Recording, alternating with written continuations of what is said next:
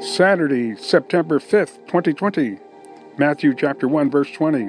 But while he thought on these things, behold, the angel of the Lord appeared unto him in a dream, saying, Joseph, thou son of David, fear not to take unto thee Mary thy wife, for that which is conceived in her is of the Holy Ghost. Can you imagine how Joseph was feeling? No, you can't. But we have an understanding. One, Mary is pregnant. Oh my goodness, I can hear them gathering the stones. Secondly, he felt like he was losing his mind. He knew that he hadn't slept with his wife or be, his betrothed.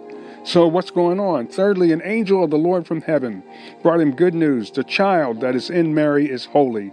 Everything's going to be okay. Take her as your wife. Sometimes we don't understand God, but he is always right. Father, thank you for the word of God today. Thank you for obedience to the word of God. We honor you and thank you for in advance for our deliverance and hope in Christ. Thank you, Lord. Thank you, Lord. Thank you, Lord. Amen.